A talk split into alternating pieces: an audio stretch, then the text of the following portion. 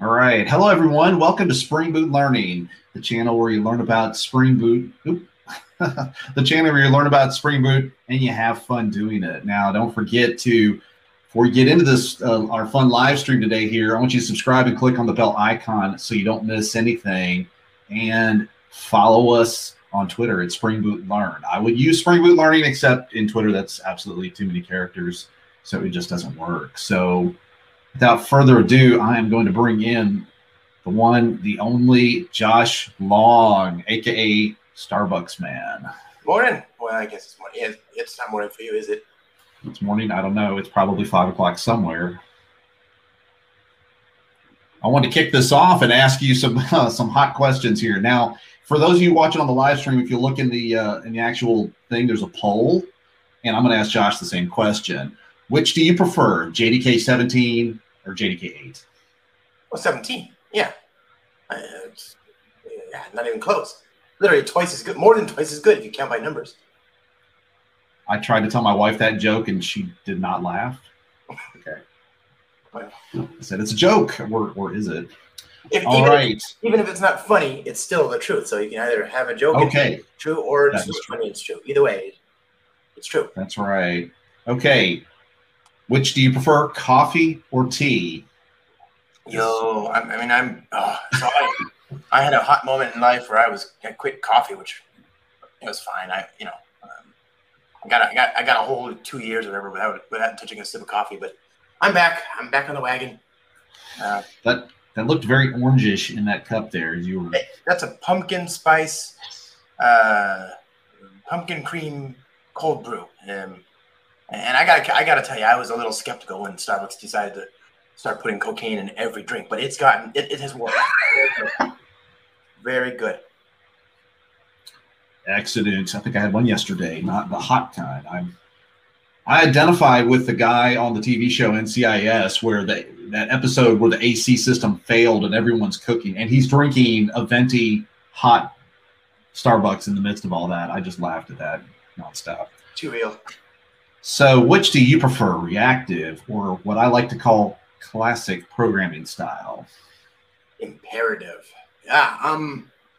Yeah. I mean, reactive every day and, twi- every day and twice on Sunday. You know, like uh, I, I it, it's a it's a much more useful default. I, I, it seems to me. You know, and uh, obviously uh, there's three main things that bring it to the fore. One is that it's uh, more robust. That is to say, it's yeah. First of all, it gives you an abstraction that you can use to move work across different threads, so it's more scalable. Second of all, it's the same abstraction, so you now have a single type you can use to interpose uh, things like retries and circuit breakers and all that good stuff. And third of all, um, it, there's it, because it's one kind of stuff, one kind of abstraction, one thing, it composes nicely.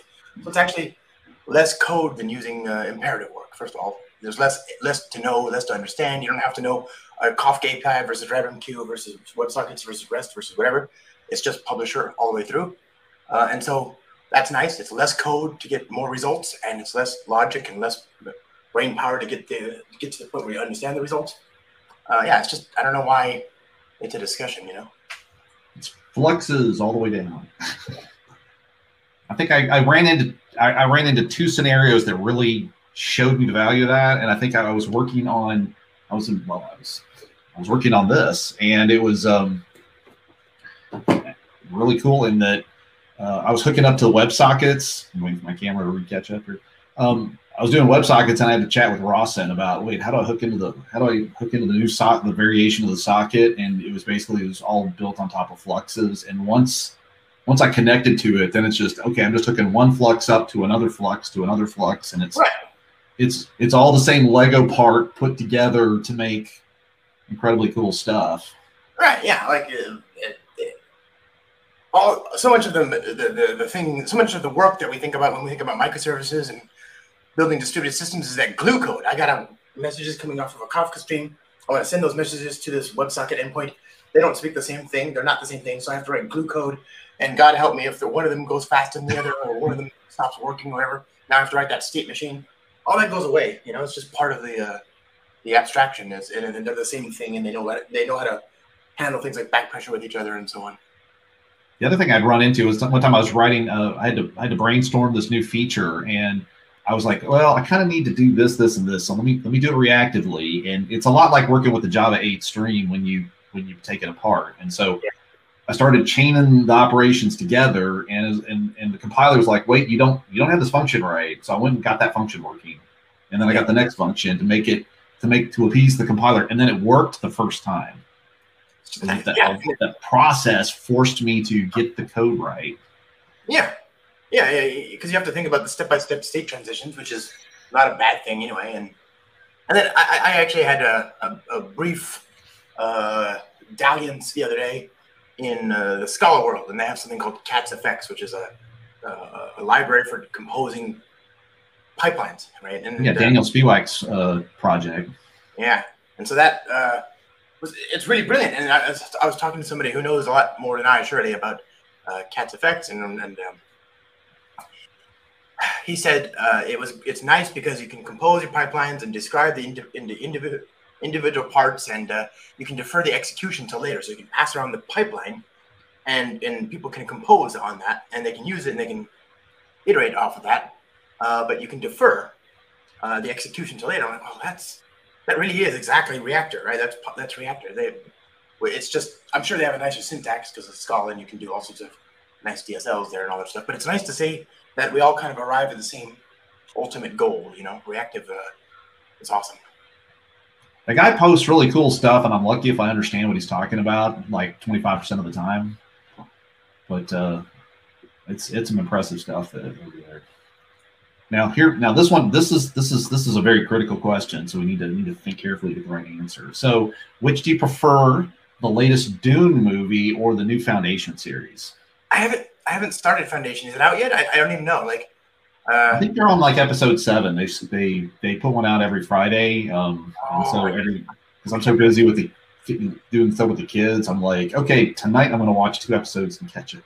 I gotta I gotta like, it'll probably be a decade before I catch up. I I, I was uh, I, I, had the Rona recently, and a lot of bad. That's not great. But uh, while I was convalescing, I got to watch The Expanse.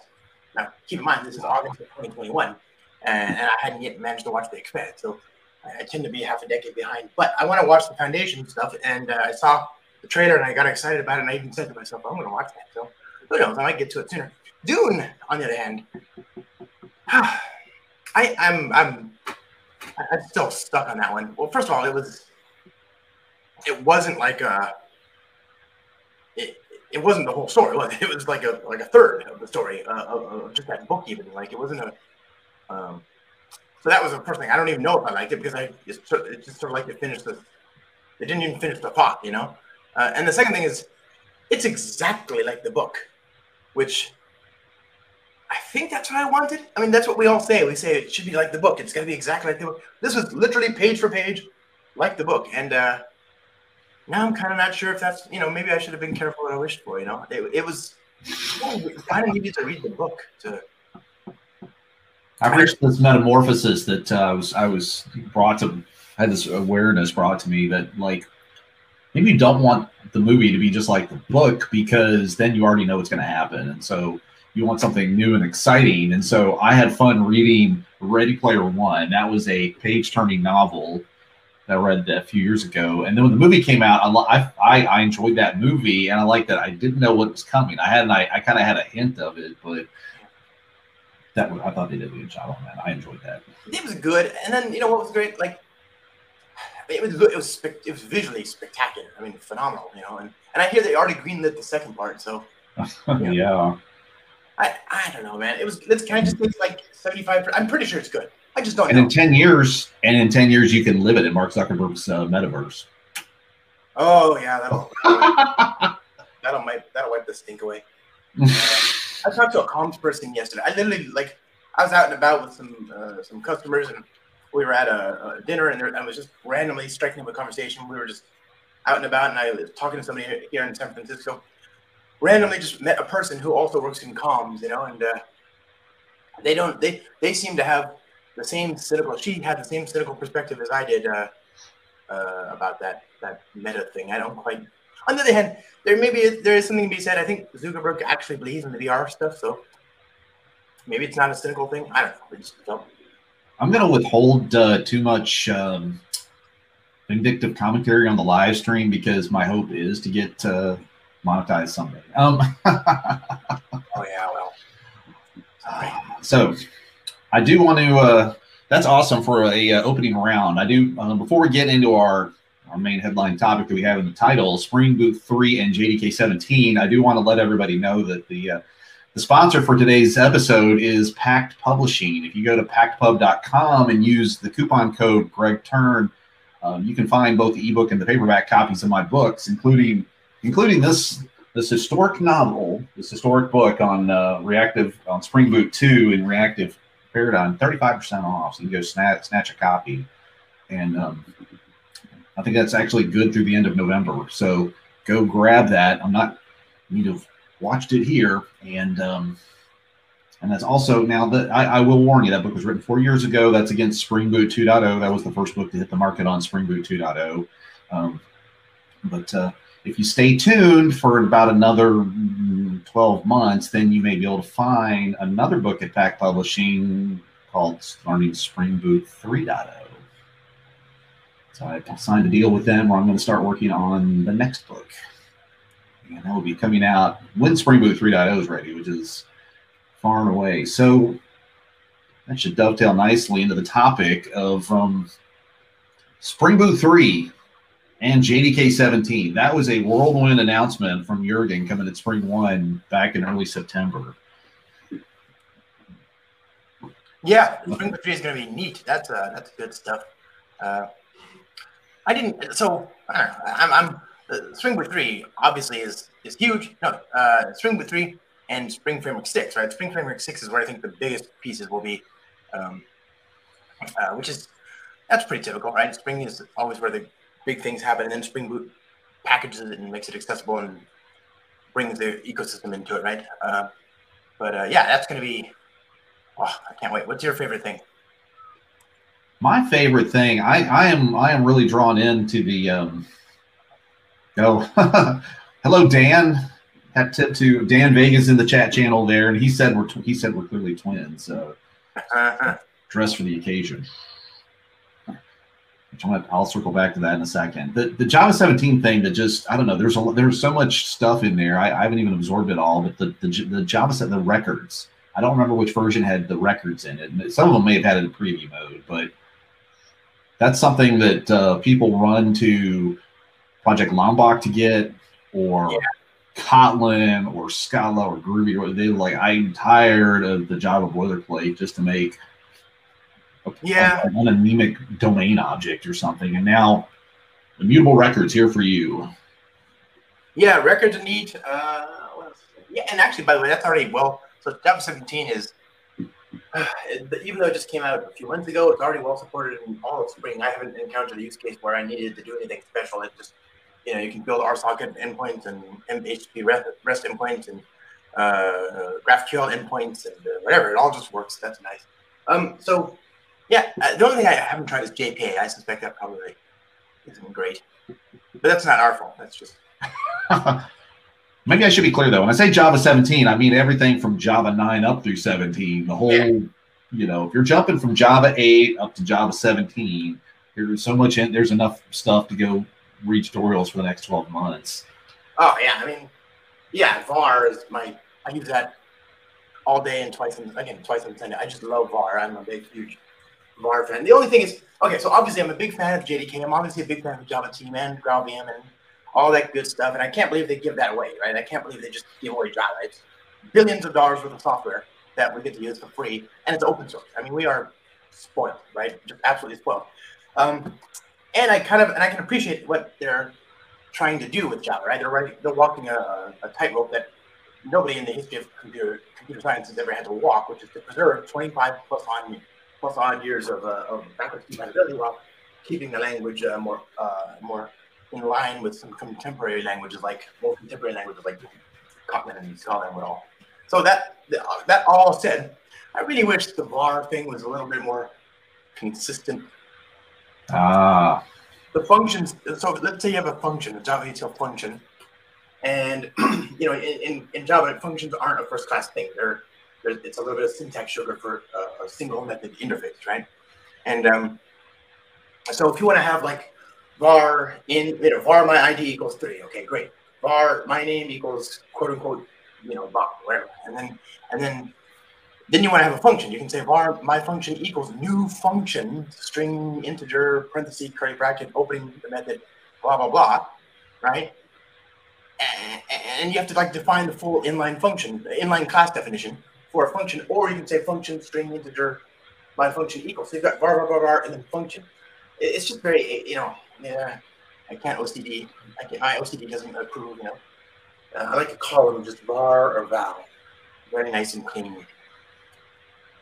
I think, shoot, I even remember it's, I never saw anybody use it, even us, but I think Project Lombok even had a var thing in there, and I, I still don't grok how it worked, but um, I'm in, I'm intrigued by that. It's, it's interesting for something so simple. It's drawn a lot of ire and venom, it seems, from far evil or something. I don't, well, I don't know that that's the problem, but use like everything, use it strategically. For one thing, don't go rewrite everything using it. Just like that's a, that's a story like with optional from Java 7. You know, we were like, optional, it's here. I'm going to use it everywhere, and it does have an overhead cost with all that boxing and unboxing.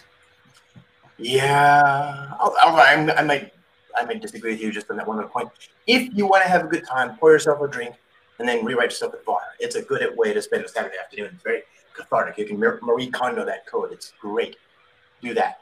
Uh, but if you're if you have other more important things to do, it's fine. something else I haven't gotten my hands on, but I've seen it's definitely in there is the uh, the case matching that that that that that you know write a case statement and yeah. its expression just assign it to a variable so it's ternary ternary operator on steroids is one way I think about it. Yeah, yeah, it's a it's a smart case statement, a smart switch statement, which makes sense. That's the way you're talking about it. I don't love that they're talking about it in terms of uh, smart uh, what do they call pattern matching. That's not pattern matching. It, it, it's not there yet. You know, we we keep seeing it in the in the. There's even a preview feature which begins to look like pattern matching, but it's just not there. It's not real. It's not like it's not pattern matching in any sense of the word. So um, that's a little, you know, mm, we'll, we'll get there. Just don't be confused, people. When you look for the, when you see people from the Java team talking about pattern matching, they're talking about a feature that you definitely want, and it's and what they're talking about is useful, but it's not pattern matching. It's not the same thing. It's definitely a little different. Yeah. I'm a little, you know, and I'm a little leery that I think I saw like something arise in the amongst the pattern matching stuff in the Scala community because that's like one of the big that was one of the biggies. It's like come to Scala, we have pattern matching, um, yeah, and and bacon and Theirs is awesome. What we have is not that. It's I wish it was, but it's not. You know? And I don't I don't remember if this was I don't know if this was even from Rod Johnson's comment. He had a, he did a controversial presentation at that was OSCON for several years ago, or maybe ScalaCon or something. But there's something like people would start. They'd have this pattern about I need to decode, and here's the three. The, the algebraic types would say here's your three types, and so they put a pattern match here and then here, and then they they'd have the same pattern sprinkled all throughout the code. And that was a distinct code smell that's like you probably should pull that behind a method and just have this method, use yeah. a method to wrap it. So if you add to the algebraic types down there, you don't have to go update in 50 places. And that's not that's not pattern matching's fault. That's not smart cases fault. That's your fault. yeah. yeah. DRY still applies, doesn't matter if it's functional some of, the, some of the best patterns the compiler cannot save us. We need to implement. We need to implement stuff correctly. We need, to implement some stuff right. Um, hope so, right? Like, but th- that said, it, so back to what you're saying. Yes, smart switch expressions, good stuff. I use it all the time, and it's you know it's uh it's actually uh what's the what's the difference? I, I it's nice. It's actually there's not there's nothing I could want from it that you know, like the Kotlin version is the same thing. It's identical. So I'm, I'm. It's not just like really close. It's, it's exactly almost. It's not the same syntax, but it's functioning exactly the same. Same thing for um, smart auto casting, right? Smart. Uh, uh yes. right, smart uh, instance stuff. That's super cool, and actually, actually, it's better than the feature that it copied from Kotlin, right? So you can say if, you know, uh, I have like an object, object x is equal to you know, string, whatever, right? And I can say if x instance of string, then space, and then add a variable name, and then that becomes the uh, the um, the variable in that context in the instance check, right?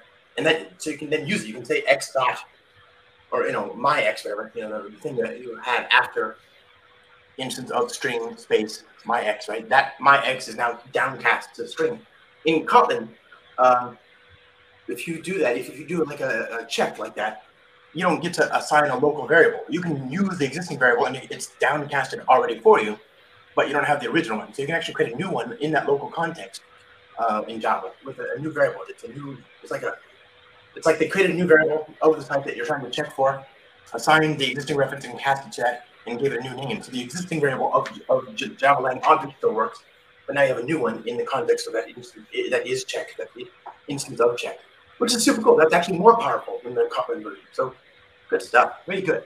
Good stuff, Java. Var, one two punch. Yeah, I'm a fan. And then they had a uh, they have a new uh, HTTP server that was a few years few years ago. They have um, multi-line strings, which I use all the time, all the time. Like it's that's. Oh yeah.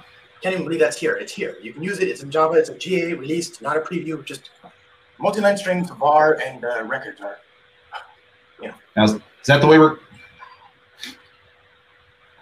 That came through. I got a ding on my iPhone. Okay. Um, so multi-line, uh, multi-line string. So this is this is the way we're going to lure the Python developers into Java. Yes. Yeah, or, or, or every other language except for Java, basically. Like here, doc syntax in PHP and Lua and Ruby and Python and uh, you know JavaScript. You know JavaScript, you can do backtick and then lots of lines of code and then backtick, and that's actually a multi-line string. You know they have it as well. It doesn't surprise me. That does not surprise me. Java, JavaScript is full of fun surprises. Yeah, but C++ has multi-line strings.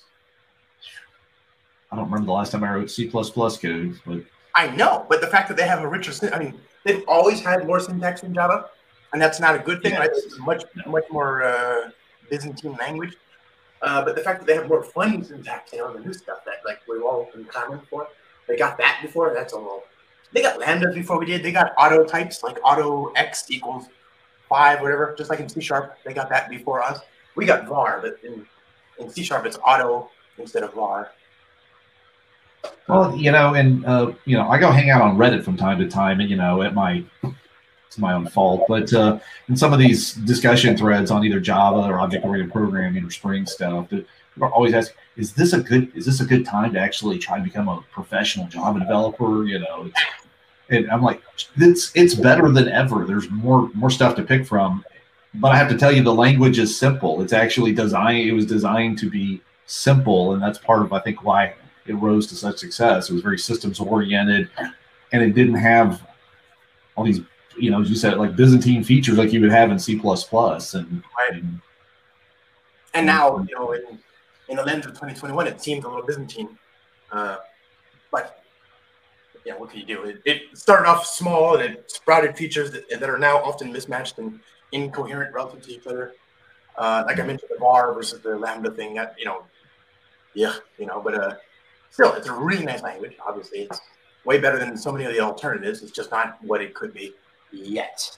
But they're moving on. They're working on it, aren't they? Every every six months now, we get a yeah. And say say what you will about Oracle, or you know, fire your criticisms. They when they took when they took control of Java, they put it on a evolutionary track that was non-existent under Sun Microsystems. It's, rocket, evolutionary rocket you know, yeah. some of us working on things like Spring Framework or other toolkits and stuff, you know, we're having to bear the brunt of some of that to work on that. And, you know, I'm in the midst of trying to update Spring Web Services to work with Jakarta EE9, which is a really, but, um, but nevertheless, we're, you know, where it's like, okay, we don't, let's pull stuff out of the JDK that no one's used for 15 years. We don't need that. Let's, let's, and then let's add new stuff. Let's actually debate it and, anytime I read a thread post from Brian Goetz, I'm like, this guy understands big language development and sustainment. I mean, he's way beyond what I could would Grok being able to do that kind of task.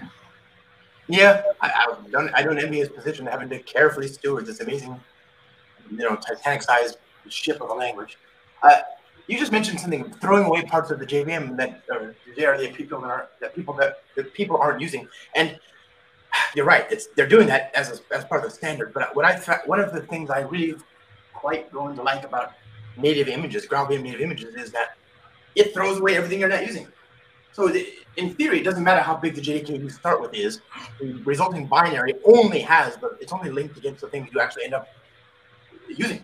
That's it. It's just super. It's the best solution. Now it's not like, do I carve out my JRE in terms of modules, or do I carve it out in terms of deprecated APIs or you know extension projects like JavaFX? Or it, there's no more discussion about which dimension you should use. Right. Because everything that's not being used gets chucked out, and it's really great. You know, that's what JLink in theory should be able to make it possible, but at a more granular coarse level. Uh, but JLink is, you know, you have to. I think you have to still buy into modules for that, right? Like. Uh, yeah, I mean, I don't know. I don't know how many people really want to do the task of I want to I want a micro I want a micro JDK kernel, if you will. I I do. I feel like I have to go talk to Dave Syer to under, even understand what that involves. But I think the accessibility of Spring Native and native images is something everybody wants to get their hands on. Let's yeah. let's shrink footprint. Let's speed up startup time because that immediately translates into reducing my cloud footprint and saving dollars. Yeah, exactly. The other feels more esoteric and almost academic in a sense. Right, and it's so yeah. You take that plus the new speed increases in uh, Java 17, and it is by the way very fast, markedly faster. I got free like 25% just on every app. You know, uh, compared to like Java 8 or whatever. It's crazy. You should try it out. Don't don't take my word for it. Just bench, just download it, install it. It's a GA long-term supported version of Java. There's no reason not to. It has the same status. Actually, it's more recommended than Java 8, right? It's more recommended than any other version of Java out there in production, right?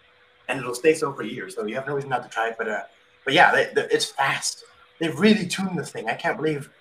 I, I you know my apps are routine. I have like Spring Boot apps that start up in like half a second, you know, that are web apps with actuator and you know database embedded database, like an in-memory embedded database. Um, half a second, you know, crazy, crazy, crazy, crazy. Uh, uh, one thing I wanted to throw up here before we actually have a question that I'm going to field to you, but I first wanted to let everybody know that uh, earlier Josh talked about amazingly how we get all this stuff like Java 17, all these versions of Java, they're free. The stuff we get it for free. I I put out a video about six weeks ago and it was aimed at you know how to become a pro developer. What kind of tools do you need? What what do you need to get yourself to get in the game? And I started trying to list all the core tools to go buy, and it, it, it came up very thin on what you had to buy versus what you could just download. Go get, and it's in this video here. Go get IntelliJ IDEA Community Edition and get Spring Tool Suite and go grab VS Code. Grab them all and take them each for a spin. That all that you can get the ID all the IDs in a community edition for free um, the JDK is free. The you know the operating you can go you can get a you go get set it up on Linux if you want to. Um, what you really almost the only thing you have to go pay for is go get yourself a machine, and you can probably find a go to a discount box store and find something. It's it's amazing how you can get on a path to becoming a pro developer, and it doesn't cost you tens of thousands of dollars. Yeah, yeah, yeah, and get a build tool but like Maven, right? That'll be yeah. Yeah. That, and that's free. The SD I tell, SDKMAN is what I used to manage. I need, you know, Java 8, I need Java 17. SDKMAN's a free tool that does that, that helps you manage all that for you. Um, it's Heck time to be alive. And all the all the infrastructure you could ever want to run, you can run inside of Docker, which is which is for the moment free, but that was that's a whole other thing, isn't? That's gonna become not free in what is it, like a year, half a year, something like that. So you're right. I'm not tracking the future of. I'm very intrigued because um, one of our former teammates, um, Sergey, went went over to become the CEO for Atomic Jar. And 10 years ago, talking about Docker, I was like, meh. But today I'm very interested in a you know test solution built on top of Docker. Yeah. Where it's like whistle up any image you want for a specific test case. And I'm like, whoa, this is I, I think it's almost revolutionary. So I'm the, between well that's that's test container specific, but where that's going to be, where Docker's going, I don't know if Docker is ever going to become profitable. No, well, I mean, they're. I think they're going to lose community in, in, addition to money if they, you know, the Docker desktop. If you work for a large company, which by the way you and I do, of course, then you can't use Docker desktop. And I forget when the threshold is, but it's they have like a grace period or something. And as soon as that happens, we need to find something else. So I've been sniffing around, looking at other things like Colima and things like that, but still, you know, not a great situation. Thanks, Docker. The, the last bit of goodwill you had was uh, squandered on you know forcing everybody who work just happens to use it even though they work for a large company. You know, it's not good. And it's like I never, you know, ask companies to give away lock, stock, and barrel everything for free, but you, there needs to be a certain amount of give and take on. Okay, here's what here's what we're giving away for free, and here's what it's paid for, and you you can't squander your community investments on in that. That's sloppy business, in my opinion. Exactly. Exactly. Now, we've gotten some questions here firing in. Here's the first one, and I am going to let Josh pick this one up as to which do you prefer the the at annotations, I guess like Spring MVC, or the functional configuration for I'm presuming things like web controllers. Oh well, yeah, I don't know. It's we're not we don't really have a lot of functional config in the Spring ecosystem. We got some like you can use the Spring integration integration flow DSL. That's kind of functional. You can use the router functions. Uh, the you know the Spring uh, MVC.fn or Spring WebFlux.fn. Basically the functional style uh, route. You know HTTP endpoints. You can use Spring Cloud Gateway has an DSL based on the route locator builder. So I mean there's some DSLs. And these are just fluid. You know they're not really functional, I guess, but um, yeah, I, I like I like DSLs with lambdas if that's what you're asking, right? I like that. Uh, and and kudos to the Spring Security team, who uh, a couple years ago reworked the Spring Security DSL, which was notoriously like hard to parse if you didn't do a lot of work to indent things. Uh, they, uh, they, now it takes lambda, so there's builders and there's like context that you can use to then configure things. I, I quite like that. That DSL, that reworked DSL, is really nice. Now it's very clear that this is a subordinate scope to the, the one on the outside. It doesn't matter what your IDE does to the indents and the formatting; it's still very clear, you know. Um, so I I like those. Obviously, I want more of those, but obviously, Spring is a you know it's an object-oriented framework. It's a framework that is uh, open for extension and closed for modification, and the way you do that extension is through objects, and you slot in things of well-known shape into well-known places, and that means you have to have objects. And if you're going to have objects, you might as well have as, as little work as possible to declare those objects and that's where annotations come in, you know.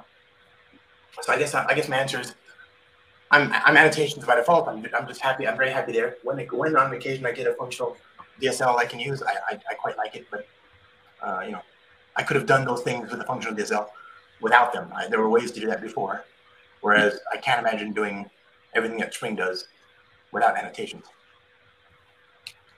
All right, let's fire right into our next question here. Hey, what books do you suggest for advanced Java and Spring programming? Uh, I will preempt it by saying, by the way, our featured guest here, Mr. Josh Long, has actually written several books, including his latest one was Reactive Spring. That that was, was that last year that came out. Yeah, yeah, Reactive Spring. That's that, but that's a that book is focused on reactive, so it's not a general purpose introduction to all things Spring. Uh, obviously, our colleague, uh, you've got a good book, right? But I think the, the gold standard in our ecosystem is the Craig's uh, book, right? Thinking in Java. Uh, no, that's Bruce Eckel. Craig's is uh, the Spring Action, right? Or is it Spring? That's right. He's put out, I don't know, six editions. I've lost count. Yeah, Craig Walls is also on the Spring team. He's written Spring in Action. And he's uh, like somewhere in the middle there around the fourth one. He, he did create one called Spring Boot in Action. And I, don't know if the title didn't click, but he basically he's he's now around on round six. So if you're if you're looking for a real solid book, go grab that one too. Um, and for Java though, for advanced just Java, mm-hmm. I was thinking in Java. That's I'm a huge fan. I would uh, recommend that one. That's a huge book. It's a page turner. It's like only a thousand pages, whatever. Uh, you know, keep it under your pillow. It's awesome. It's uh, it's Bruce Eckel. He wrote it back in the '90s and uh, it, it's how I got my, it's how I learned Java. It's, it's how I learned to think in in terms of what what Java expects, as opposed to just writing C code in Java, right? So they kind of just spoil it in the title there, don't they? yeah, it's a great book. Oh, it's so good.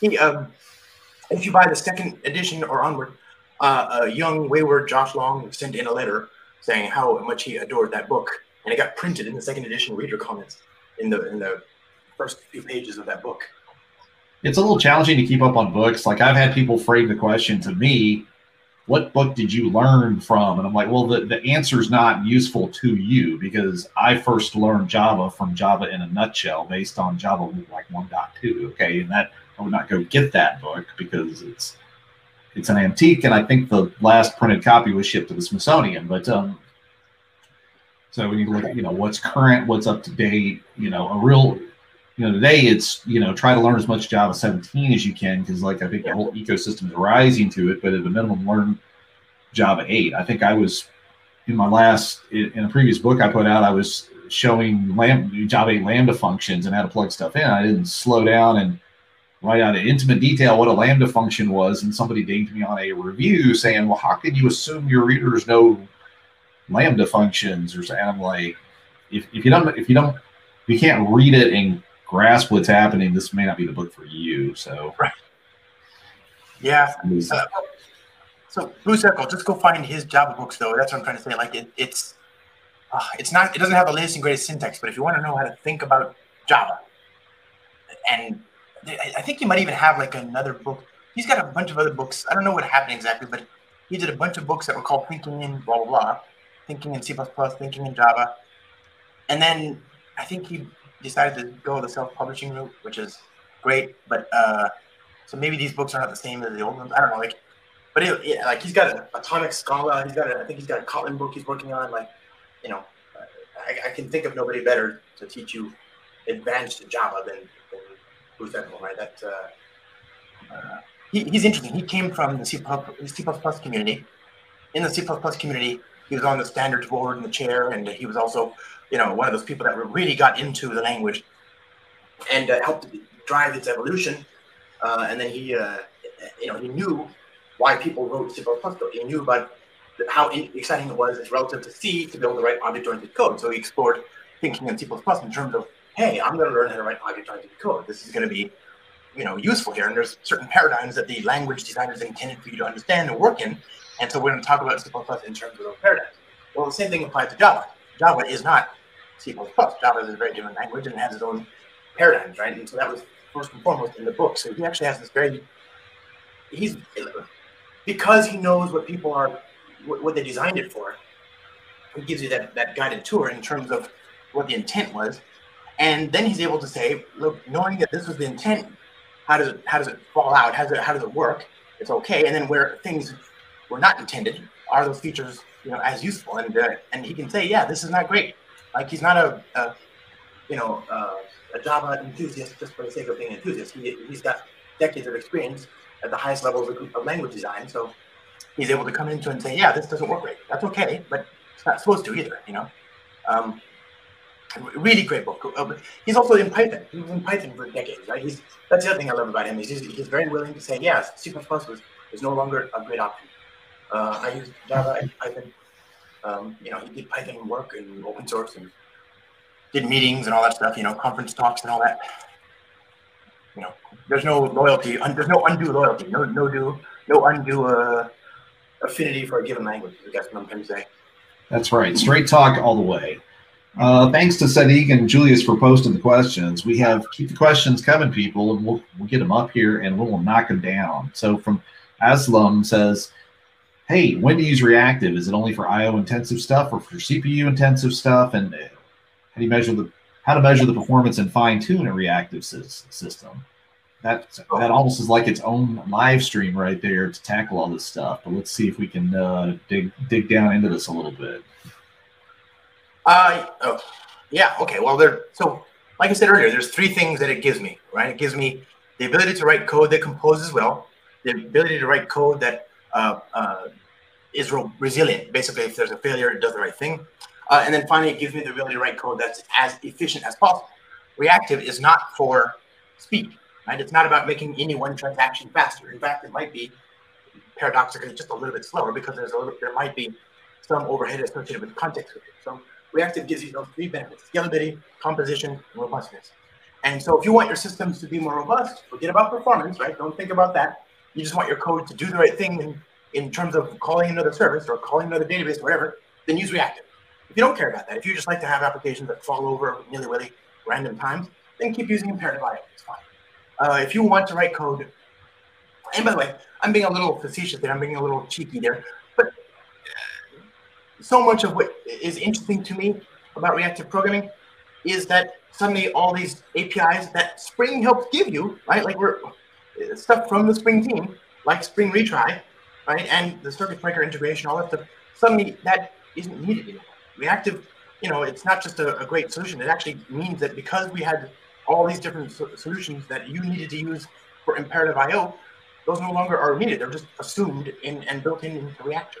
So it's not just like this is better than brand the distinguished competition. This is actually better than do, doing certain things in Spring in the imperative way as well. So it's less code, less libraries, less concepts. It's just better in in that way. So that's one thing. Um, it's also uh, also better to have uh, to use reactive programming for um, for like I said for robustness, right? For uh, uh, sorry for com- for composition. I, I, like I said earlier, if you're writing code where you have to deal with more than one thing, you're going to appreciate having just one type, right? We have Java collection and Java Stream and the JDK, uh, but they don't answer the question of what if my data is unbounded, or what if it comes at you know latently? What if it's, what if there's latency implied? What if there's more than one request that happens over an hour or a day or whatever? These are terrible scenarios in which to use a, a collection. And so in the JDK, you have these different APIs that are used to communicate ongoing data. And, and, Spring, again, because we didn't have this core abstraction before, Spring makes it very easy to, to do this. We had the um, the message listener containers. Well, of course, that's a little bit different for every single message broker, right? The message listener container abstraction is a callback based on when data arrives. You don't need that with reactive APIs. You have it built into the core abstraction. So suddenly you can throw away all this like, well, I should use this message listener container for this, and this one over here for that, and this one over here for this. It all goes away. It's just publisher of T, right? Uh, so again, you you you you winnow down considerably the, the, the surface area, the, the different APIs, the different things that you have to keep in your head, and the life cycles that you have to keep in your head, all that goes away with reactive code. So these two answers, hopefully, I, hopefully you're, you're, you're, you're sensing something interesting here, which is these two motivations for using reactive have nothing to do with performance or scale. It's not about machine outcomes. It's about better code. It's cleaner, more robust, stabler code. Um, that's that's when I would use it. And then finally, yes, it's also the best for building uh, scalable systems. And what I mean by that is when you write uh, reactive code, you write it in terms of well understood transitions in state. And the runtime, the scheduler knows when those transitions need to happen. And in between the raindrops, in between each of those transitions, if there's nothing happening, if there's nothing to be to be done, it moves the work to the background and moves on and lets something else work on that thread. And so that makes it more scalable because now you're never sitting there on a thread just waiting for the waiting for the next byte to arrive. You're always, always doing something. Um, and so you can do a lot more, you can handle a lot more requests with a lot fewer resources, right? Uh, and that's great too. And part of that, of course, that, that use case, part of that will get better with Project Loom, right? Project Loom will help with that. Um, so that's great, right? That's, that's how Project Loom solves half of that use case, which is I want uh, to make better use of, uh, of idle threads, right? Um, but it doesn't solve those other two use cases, which is I want to have a more robust and cleaner code. You're still dealing with threads and countdown latches and semaphores and executors and runnables and all this stuff. So does that answer your question? It's not just for IO intensive, but by the way, for CPU stuff, you can still use reactive for CPU bound stuff, right? Lots of things take CPU. Your, you know, Slack takes CPU time, right? Your, your cryptography takes CPU time, right? Uh, like you're going to do those things, and there are mechanisms you can use to make sure that when you sit on the CPU, you're effectively blocking a thread. That's the first and only acceptable use of a blocking thread is when you're actually doing something on the CPU, right? That's okay. And even that, with reactive APIs, you can background that work. You can put it on a thread pool that's designed to be uh, to be uh, for the CPU for scalable, you know, thread-bound things. It's a paradigm shift to, to, to, pick it up. So I think people, I think people that maybe at first blush get, or maybe perhaps are a little, little intimidated by it. You know, you know, if you've got out there, if you're watching, you you've got an opinion on reactive, go ahead and throw it into the comments. Um, but uh, it's kind of a paradigm shift that you pick up. But once you realize what it's doing, you're like, oh wait a minute, this is this is simpler. And the way Josh is saying this, the Surface API is shrunk down because every everything speaks reactive. And by this, we're talking about reactive streams. Um, it it does become easier to kind of link it all together and to, to make it uh, cohesive. I put a posted a link out there for uh, watching if you want to catch. I, I, made a video some time ago, kind of going into detail just what is reactive programming on that, and you know, go check that out for follow up because it really helps me get the watch time on this channel. um, Oh, indeed. I feel like I've seen this question. So, hey, um, we got posted. What book do you suggest to learn Java Spring and be good like you? By the way, big heart.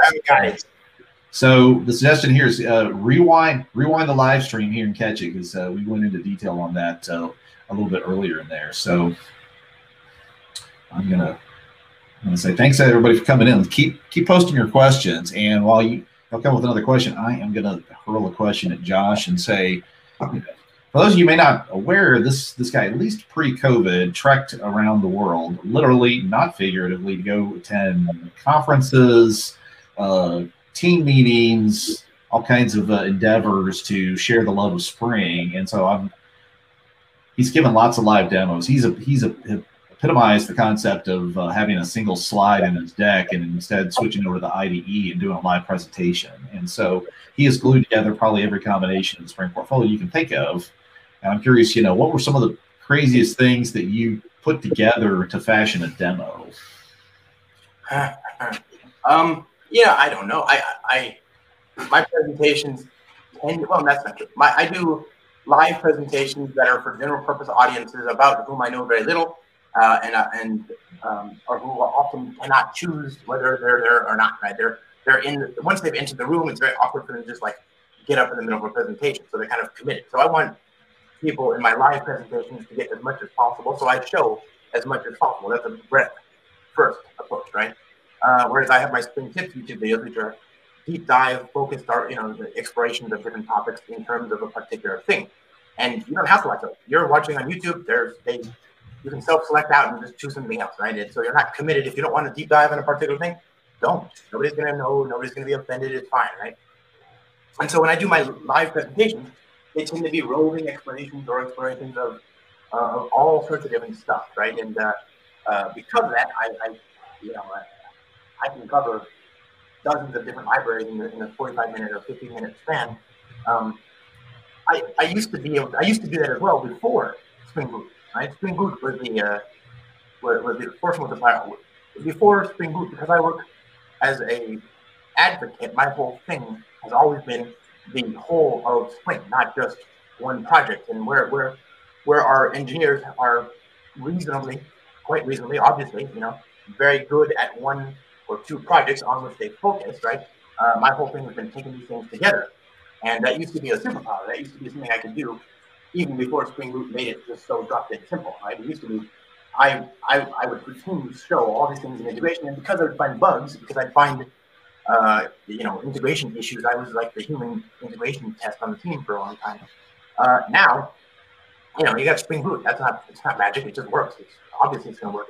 Uh, so just start that Spring.io, add your dependencies, and you know you've got something that works. And there's no question about what version you're using. There's no question about whether libraries are compatible with each other. It just works. So as to what combination, what particular combination, yeah, I don't know. Go go. You know, Spring Boot is it's insane. The the matrix of things you can combine with impunity uh, is you know down the floor and out the down the floor and, and out the door. You know, it's just a long, long list. Um, so craziest I've done. I've built apps that are Java, Scala, and Kotlin in the same session. I've built apps that are. Um, I didn't. I, uh, every time I feel like I write JavaScript successfully, I feel like I deserve a pat in the back for that because that's we all do. Yeah, it's a terrible thing to do to a person you like. Uh, yeah, I don't know. Like, I don't feel particularly impressed by the combinations of Spring stuff in it all because of Spring Boot. But whenever I bring in some of the language, right, uh, I did, you know, a non-JVM language, right? Yeah, I, I like. I, have written, I've, I've got talks where I've actually written like a, a dozen or two dozen lines of Bash script live, which is not great. Um, yeah, you'd be surprised. It's it's not the big stuff. It's not the let's build a system with five different services and and message queues and brokers and databases and languages and technologies in Spring. That's not hard. That's re- re- refreshingly easy. It's the I also need to build this little tiny JavaScript app, you know, and uh, I have no confidence there. I don't feel like it, that's a great way to build anything at all ever. So I, I, I get a little bit uh, apprehensive it'd be nice if when we build our languages, or it'd be nice if we built our, you know, banking websites and uh, our, you know, financial investment websites and languages that understood floating points, for example. So I, I just feel like one of these days that'll be JavaScript, but it's not now.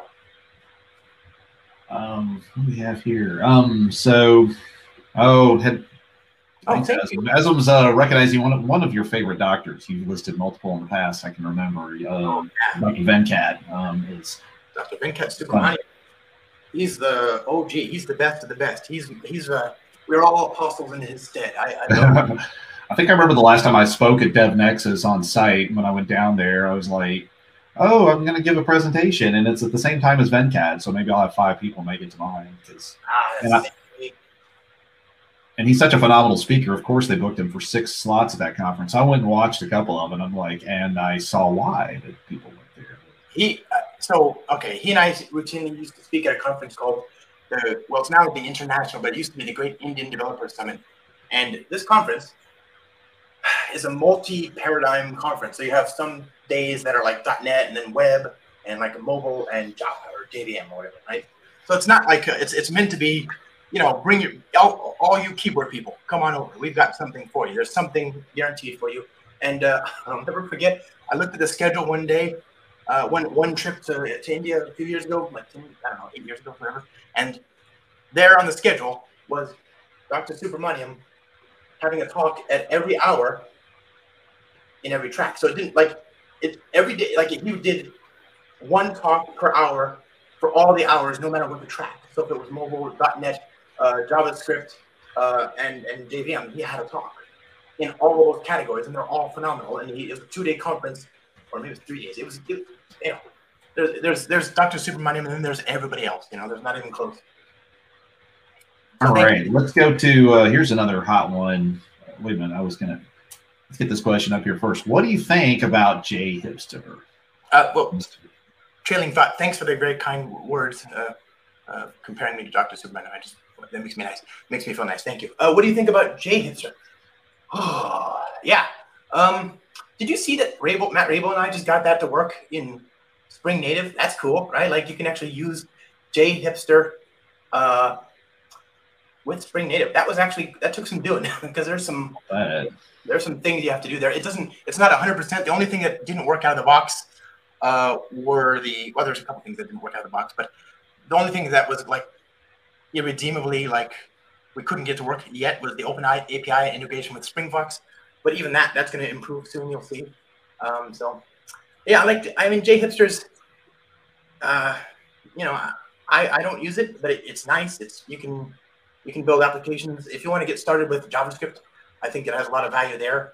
Um, I, I don't know. I, it's a to me. It's a. I wish they would put all that stuff that gets cho- code generated for you, except for the entities perhaps or whatever. Like all that framework stuff that gets code generated. I wish that would all just go back into the framework. They even have a JHipster framework that sits on top of Spring Boot, but for some reason they insist on dumping all that stuff into your Java code, uh, and so you have this mix of like some stuff that's frameworky stuff that's in the class files and some that's code in your Java code, which is you know, there's that. And the other thing I don't I don't quite love is uh, it, it encourages you to order your packages by by uh, by role, right? So controllers and services and DAOs and whatever. And that's not that's not how I build software. So I don't use it. But it's if you're trying to get JavaScript and you want like a real build for your JavaScript and you want to have a Spring Boot backend, uh, that's great. You know, it, it works very well for that. Uh, I would refactor the backend considerably. Um, uh, but uh, yeah, it works good. And if you want to use it with Spring Native, like I said, go check out, just Google Matt Raible Java and find the presentation that we did in the blog that we wrote up on the Okta blog, I think, uh, showing all the steps there. And that process will get even better. And I expect he's probably even working on a plugin to automate that even further still. So that's good. It's very interesting. I also think it's real popular because if, I think it fills a niche of people wanting like I need to get started. I need to build this turnkey e-commerce site. I want to use Spring Boot. Where where am I going to get something that provides me a full stack solution? And so it really is like, okay, we're going to build the front end and the back end, you know, and it's, you know, that's an incredible need. I, you know, I work on framework code. I work on Spring Team. My job isn't to build, you know, cool hotwebsite.com. I need to build the, the back end tools that support it, like in Spring Data, Spring Web Services and stuff. So it's not for me, but it may be for thee. Um, got another question come in. Josh and Greg, what are your thoughts on starting with Kotlin instead of Java for a developer with with less knowledge of Kotlin. Um, I'm going to throw out my my elementary opinion here and see what uh, we'll see what Josh's opinion is on it. Um, Kotlin looks really cool. It's uh, intriguing. I, I remember sitting down and reading the reference manual, and I found it very entertaining. That was that was like three years ago. Um, but Java 17, in a sense, is is starting to come and take their lunch money, and the, the, a lot of the a lot of the features that are cool in Kotlin, you can find them in Java, and with Spring Boot 3 and Spring Framework 6 rebasing off Java 17, I think the whole ecosystem is going to rise quickly to Java 17, kind of like how everyone picked up Java 8. So I'm more interested in like, let's go learn all the stuff from Java 8 up to 17 as as a personal investment in technology because I think because I think that's going to be a bigger payoff than catching up on Kotlin. That's just my take on it, but I know other people that love it. Yeah, uh, I so I'm a I I I I I'm I don't know that there's one that's better than the other unless you qualify it right. So like if you're doing Android, then yeah, uh, please don't don't even bother with Java. It's irrelevant. It's completely moot. You know, you just you should just learn Kotlin and just stay there. It's great because that's the only choice really these days for anybody building Android apps. Uh, if you're building server-side uh, Spring-based apps, which I assume is probably the case, then yeah, um, like what Greg said, Java is full steam ahead. It's an awesome language, but you can also use Kotlin. But keep in mind, it's it's going to have some drawbacks, right? It's going to have some issues, namely. Um, uh, it has an SDK that gets added to your, your you have to have a runtime. There's a small library that gets added to all your code so that when you embed it with another Java application, it doesn't just you know blow chunks because it's missing some of the uh, Kotlin collections and things like that. So that, that little runtime footprint, might be an issue, especially if you have different competing libraries that have different dependencies on different Kotlin language versions. Uh, so it's not great for publishing a library, but if you're building an app and you want to just integrate other libraries, yeah, that's a nice choice. Um, Kotlin is still a more robust language than Java. It still has more syntax. It's still more elegant than Java. That's not that's inarguable, right? It's got more features, therefore, it's got more ways to express things that you can than, than, than you can in Java. But that said, like he said, Java 17 is awesome. It's uh, you know, it's great. But on the other other hand, if you can't use Java 17, which is unfortunately sometimes the case, and you want like Java 20 like features, use Kotlin. You can compile that to, down to Java 8 and still get really nice syntax. So it's it's you, you should definitely learn Java. Obviously, if you haven't learned any of them, learn Java first. But then where do you settle? I don't know. You know, it's what are your constraints? What version of Java are you running? Which the environment, uh, etc. Amen. Here we've got the, the questions do not stop, and I like it that way. Let's keep the questions coming because YouTube algorithm also likes the questions too. So what can we expect in Spring Boot 3 as develop as developer features like dev tools? Um, so I guess one thing to, to clarify on this for those of us maybe maybe some of you didn't catch it on the SpringOne announcement from Jurgen is essentially Spring Boot 3 is um, um, going to shortly be uh, it's going to be coming out the, the snapshot release with targets going to be you know final GA release of Spring Boot 3.0 towards the end of next year, and it's going to be based on Spring Frame, Spring Framework 6.0. So Spring Framework 6.0, they're they're not only raising the baseline of Java up to Java 17 that we've been talking about, but also they're um, I just lost my train, train of thought on that one. Um, they're also that's right. They're going to, for, for example, switch to Jakarta EE9, which is the version of these APIs like uh, like Java Mail, Java like servlets and stuff. And this is the one where all they're doing is they're changing Java X dot X.servlet to Jakarta dot Jakarta.servlet. So in a sense, it it's almost like no impact to you. If you write a web-based app, you've got controller classes, you you're gonna serve all this stuff up. You're just gonna move on a you know, there's gonna be a newer version of Tomcat that's gonna support this API. It's Jakarta E9 isn't filled with lots of new features and functionality. It's essentially a, a namespace change because Oracle, for cryptic reasons, wanted to hold on to Java X star. Um, so, if, if you're using Spring MVC and you've got any references to anything in the servlet API, which a lot of people do, everything is going to break. You're going to see a you're going to see an ocean of red, and it's going to be terrifying. It's just a find and replace away from being okay. Like, that's the like what, what Greg has said is it's no impact to you unless you have those types. But even there, it's not a big deal. You just got to do a find and replace, and you'll be fine in a minute. But it does. It is a little scary to see everything in your code base break, like everything. You've got thousands of files that are all just red now. Like ah, you know. Uh, thanks a lot, Oracle, uh, for that. That was just beautiful. So, um, you know, and there's other things like Spring is the Spring team and you know Spring framework. They're looking at components, for example, that nobody's used for like ten years or something like. Um, like uh, what are some of these uh, like tiles or something? Uh, there's some old like like old web technologies that we've supported like probably from the startup days. Is JSP going away? Uh, I don't know about JSP. I think you can still find the people using that if you really look hard. They, they, they work with Emacs people. Um, but there's like, um, I think, for example, I, I, think I learned from Sam Brannen today is there. I think they're kind of pulling out like the RMI stuff, for example. The Oh yeah. that- RMI is something that I was like, I discovered that uh, the JDK had Corba support built in, with using which is what RMI is if you can dig underneath it. The joke was if they add anything more to the JDK, it will become sentient. And so, anyway, the RMI is something that people really don't use today. They tend to use Jackson or JSON for marshaling and demarshaling. And so RMI now is just a service area for security attacks. So it's like, okay, no one's using RMI. It's ancient technology. Let's pull it out the way, I don't know, Microsoft intended with their non-Java compliant variation from 15 years ago. that was one of the components. I remember I had a copy from back in college days of it was called Visual J++, and it was Microsoft's version of Java that was not coffee cup compatible. So, and they did not have RMI support in there. Yeah.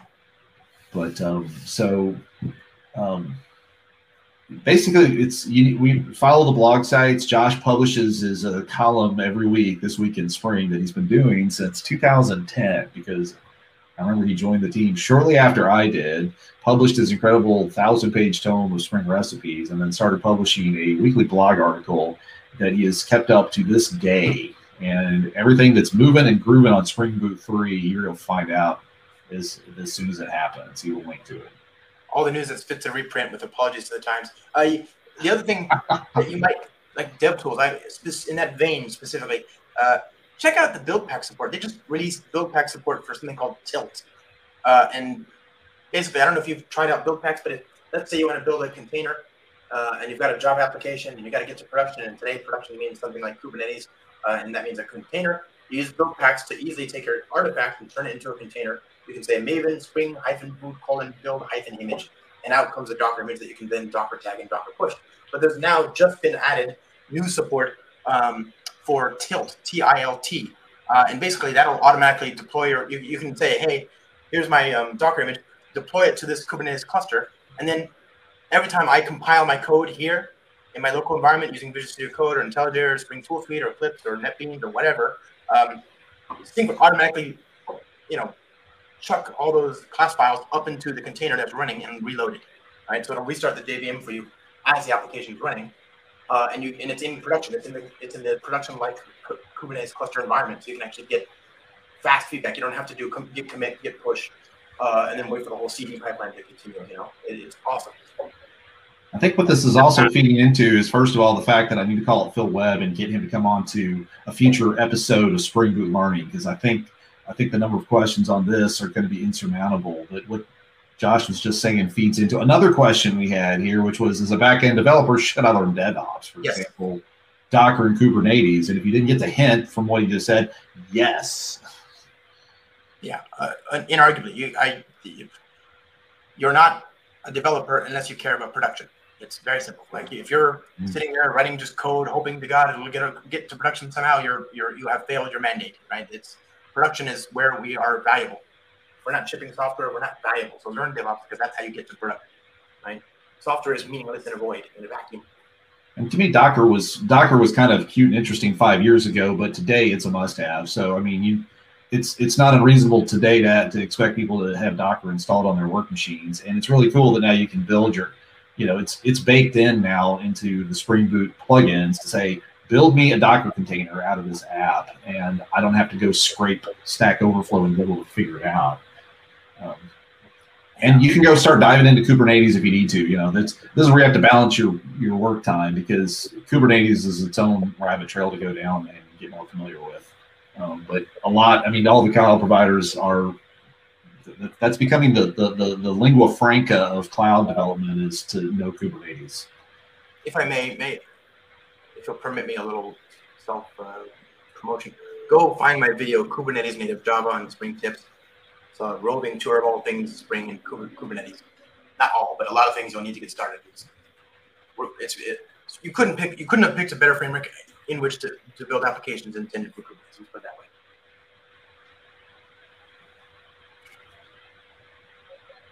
Well, while I pull up the question, actually, if you want to go find the link to that video, you can go put it in the comment stream if you want to, Josh. And, um, How do I do that? Uh... So you can just send it to me on Slack, and I'll put it in the chat in the thing. Um, in the meantime, I'm going to go respond to our next question here. We keep them coming. When is it good? Like, what's what are some use cases to use Spring MVC instead of say a JavaScript framework like Angular? And I want to say the the, the, the that that question is a little it's a bit of a mismatch because actually what Spring MVC provides for you is um, I'm going to pause and I'm going to copy this link and put it in screen here.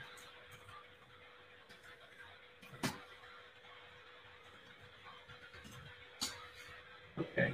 Um, so Spring MVC, you have a lot of different what you can do. You can you can make it where you're going to define the backend routes that, that your app responds to, whatever the deep links are. And in that case, you can put Angular on top of that. Spring MVC affords you the opportunity to pick a, uh, you can pick a templating engine, you can pick Thymeleaf, you can pick um, uh, Mustache is one of the other ones that we serve out of start.spring.io. So you can pick that to hang your app inside. And then at that point, it's really what do you want to do? Do you want to do you want to code? Do you want to use Angular to, to flesh it out? Then you you know you want are using Node.js, then go find you know go find the plugins that work with Java or sorry with Maven or Gradle to go roll your app, compile it. I found out I was talking to Dan Vega in another live stream, and I brought up Webpack, and he's like, "Oh, Webpack is so out of date." And I'm like, "Really? Okay, I don't write JavaScript for 18 months, and it's out of date." But you know, the, the toolkit you build to put on top of that, it's really up to you. So Spring MVC is sort of a nice, you know, foundation to hang your app on. Um, so whatever JS framework you would use, I would still put Spring MVC under it, unless you're going to go reactive and then you need to use Spring WebFlux this kind of part. And this is also feeding, and this also feeds. This is a similar question, um, Josh. If you have to work on a full stack web app, which technologies will you choose? Uh, full stack web framework. Yeah, I, I like. The, there's no single thing that does that uh, the way I would do it. Right? Is that is that the question, or if, it, if it's just like which which oh technologies plural, not a single one. Yeah. Okay. Um. Yeah, I would. These days I use Vue.js and and Spring. Obviously, I mean I love uh, Vue.js. It's it. You know, React is fine. Angular is fine. I used to use Angular quite a bit. Um, and uh, they they then uh, they they went TypeScripty in version two, and it was sort of like this is way more than I wanted. I just wanted to be able to add a script tag and, and get it going. And so I thought, oh well, I'm going to go find something that works as lightweight as possible. And I ended up going to Vue.js. And now I'm back where I started. I'm actually in a situation where Vue.js does all sorts of transpilation and all that stuff. But now I've kind of learned the Vue.js way of doing it, and I quite like it. So I'm whatever, it's fine. Uh, like my podcast uh, website, if you go there, bootifulpodcast.fm is a Vue.js application that I built um, that talks to a backend, a Spring API. You know, it's a little little tiny example of that, right? but you can use whatever you want. And by the way, full stack, that's the that's the web browser use case. Obviously, you've got uh, your iOS clients, which are going to be Swift these days, statistically, or or uh, Kotlin and the Android ecosystem. So, you know, but Spring back, Spring Boot, that's the that's the uh, bit that's important, right? Um, in the back end. I was posting this. That was a lot of information. So um, it's in it's it's down the stream, but uh, Josh, I misspelled video, but Josh has got a video to go check out on Kubernetes to catch up stuff there. And this keyboard, I didn't have my shortcuts to put the emoji in for hearts, but um, I do know if you're wanting to get more into Vue.js, go check out my friend Dan Vega's channel. Um, he has a ton of videos on Vue.js. He's a really good instructor on that. Um, I dig it, uh, but again, you can use. I don't. You use what you want to. Yeah, I don't purport to be an expert on JavaScript. I quite hate the language, so not, it's not that I tolerate. I loathe, It's active. It's not passive. It's yeah. active. Um, And if you're if you haven't if you didn't know this, and I don't know how you would not know this, but Josh runs a podcast that he puts out on a you know um, when, when he, I don't know if he's able to run a schedule. It's a crazy crazy rollout there, but you can go to bootifulpodcast.fm and uh, he, he goes and interviews just the, the minds and that are out there. Why don't, you, why don't you talk a little bit more about your podcast there? Well, uh, thanks for that. But yeah, the podcast is fun. A lot of really, really smart people, uh, including yourself, right? That was fun. We had you on once or twice. Um, no, but the the code for the website, the code for the podcast is actually github.com forward slash bootiful hyphen podcast. And all the code, so the website itself and the Vue.js code and the backend API is all there. Uh, so if anybody has any, like, you know, if anybody kn- knows more about Spring and JavaScript that wants to help instead of pull requests, that's always welcome, people. I'm, uh, you know, I'm, I don't purport to know a thing, so that's cool. Um, yeah, the podcast is um, it, it- it's just me talking to people that are smarter than I am, and uh, I, I turn them, I tell them I'm going to turn the microphone, and they, they usually violently protest and threaten to leave, and then I just turn it on anyway. And they're the next thing you know, we have a conversation.